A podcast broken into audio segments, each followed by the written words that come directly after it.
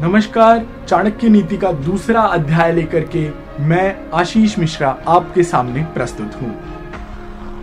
आचार्य चाणक्य कहते हैं, झूठ बोलना, कठोरता, छल करना, बेवकूफ़ी करना, लालच, अपवित्रता और निर्दयता, ये औरतों के कुछ नैसर्गिक दुर्गुण हैं। आचार्य चाणक्य कहते हैं कि भोजन के योग्य पदार्थ और भोजन करने की क्षमता सुंदर स्त्री और उसे भोगने के लिए काम शक्ति, पर्याप्त धनराशि तथा दान देने की भावना, ऐसे संयोगों का होना सामान्य तप का फल नहीं है।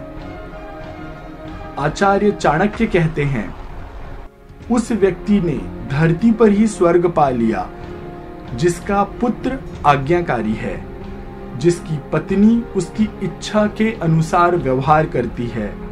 और जिसे अपने धन पर संतोष है। आचार्य चाणक्य कहते हैं कि पुत्र वही है जो पिता का कहना मानता हो। पिता वही है जो पुत्रों का पालन पोषण ठीक से करे। मित्र वही है जिस पर आप विश्वास कर सकते हो और पत्नी वही है जिससे आपको सुख प्राप्त होता हो। आचार्य चाणक्य कहते हैं, ऐसे लोगों से बचें जो आपके मुँह पर तो मीठी बातें करते हैं, लेकिन आपके पीठ पीछे आपको बर्बाद करने की योजनाएँ बनाते हैं। ऐसा करने वाले तो उस विष के घड़े के समान है, जिसका ऊपरी सतह दूध से ढका और भरा हुआ है।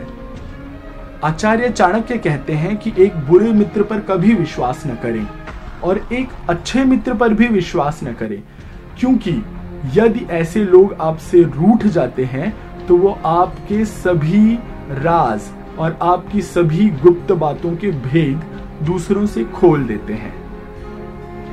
आचार्य चाणक्य कहते हैं, मन में सोचे हुए कार्य को किसी के सामने प्रकट न करें, बल्कि मनन पूर्वक उसकी सुरक्षा करते हुए उसे कार्य में परिणित कर दें। आचार्य चाणक्य कहते हैं, मूर्खता दुखदाई है, लेकिन इन सबसे कहीं ज़्यादा दुखदाई किसी दूसरे के घर जाकर उसका एहसान लेना है।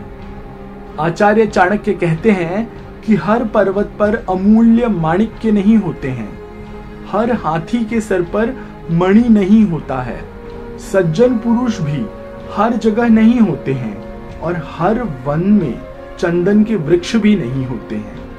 आचार्य चाणक्य कहते हैं, बुद्धिमान पिता को अपने पुत्रों को शुभ गुणों की सीख देनी चाहिए, क्योंकि नीतिज्ञ और ज्ञानी व्यक्तियों की ही कुल में पूजा होती है। आचार्य चाणक्य कहते हैं, जो माता व पिता अपने बच्चों को शिक्षा नहीं देते हैं, वो अपने बच्चों के शत्रु के समान हैं। क्योंकि वे विद्याहीन बालक विद्वानों की सभा में वैसे ही तिरस्कृत और अपमानित किए जाते हैं, जैसे हंसों के सभा में बगुला। आचार्य चाणक्य कहते हैं कि लाड़ प्यार से बच्चों में गलत आदतें ढलती हैं। उन्हें कड़ी शिक्षा देने से वे अच्छी आदतें सीखते हैं। इसलिए बच्चों को ज़रूरत पड़ने पर दंडित भी करें और उनका बहुत अधिक लाड़ प्यार ना करें। आचार्य चाणक्य कहते हैं कि ऐसा एक भी दिन नहीं जाना चाहिए जब आपने एक श्लोक या आधा श्लोक या चौथाई श्लोक या श्लोक का केवल एक अक्षर भी नहीं सीखा। या आपने दान या अभ्यास का कोई पवित्र कार्य नहीं किया।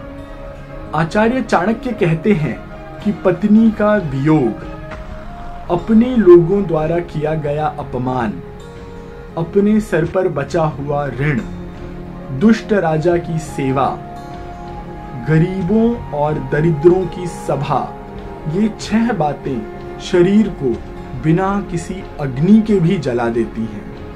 आचार्य चाणक्य कहते हैं कि नदी के किनारे वाले वृक्ष दूसरे व्यक्ति के घर में जाने अथवा रहने वाली स्त्री एवं बिना मंत्रियों का राजा ये सब निश्चय ही शीघ्र नष्ट हो जाते हैं। आचार्य चाणक्य कहते हैं कि एक ब्राह्मण का बल तेज और विद्या है। एक राजा का बल उसकी सेना में होता है। एक वैश्य का बल उसकी दौलत में, उसके धन में है। और एक शूद्र का बल उसकी सेवा में है। आचार्य चाणक्य कहते हैं कि वेश्या को निर्धन व्यक्ति को त्याग देना चाहिए। प्रजा को, पराजित राजा को त्याग देना चाहिए। पक्षियों को फल रहित वृक्ष को त्याग देना चाहिए। और अतिथियों को भोजन करने के पश्चात मेहमान के घर से निकल जाना चाहिए। आचार्य चाणक्य कहते हैं कि ब्राह्मण दक्षिणा मिलने के पश्चात अपने यजमानों को तुरंत छोड़कर चला जाए विद्वान विद्या प्राप्ति के बाद गुरु को तुरंत छोड़कर चला जाए और पशु जलते हुए वन को तुरंत छोड़कर चले जाएँ।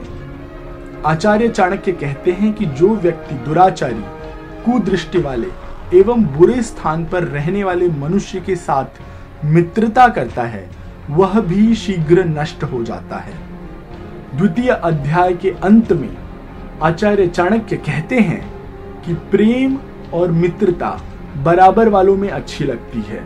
राजा के यहाँ नौकरी करने वालों का ही सम्मान होता है। व्यवसाय में वाणिज्य सबसे अच्छा है और उत्तम गुणों वाली स्त्री अपने घर में सुरक्षित रहती है। तो इसी के साथ दूसरा अध्याय यहीं पर समाप्त होता है। मैं आशीष पी मिश्रा जल्द ही अध्याय तीन लेकर के आपके सामने प्रस्तुत होऊँगा। चाणक्य नीति का दूसरा अध्याय आपको कैसा लगा, ज़रूर लिख करके बताइएगा। धन्यवाद। नमस्कार।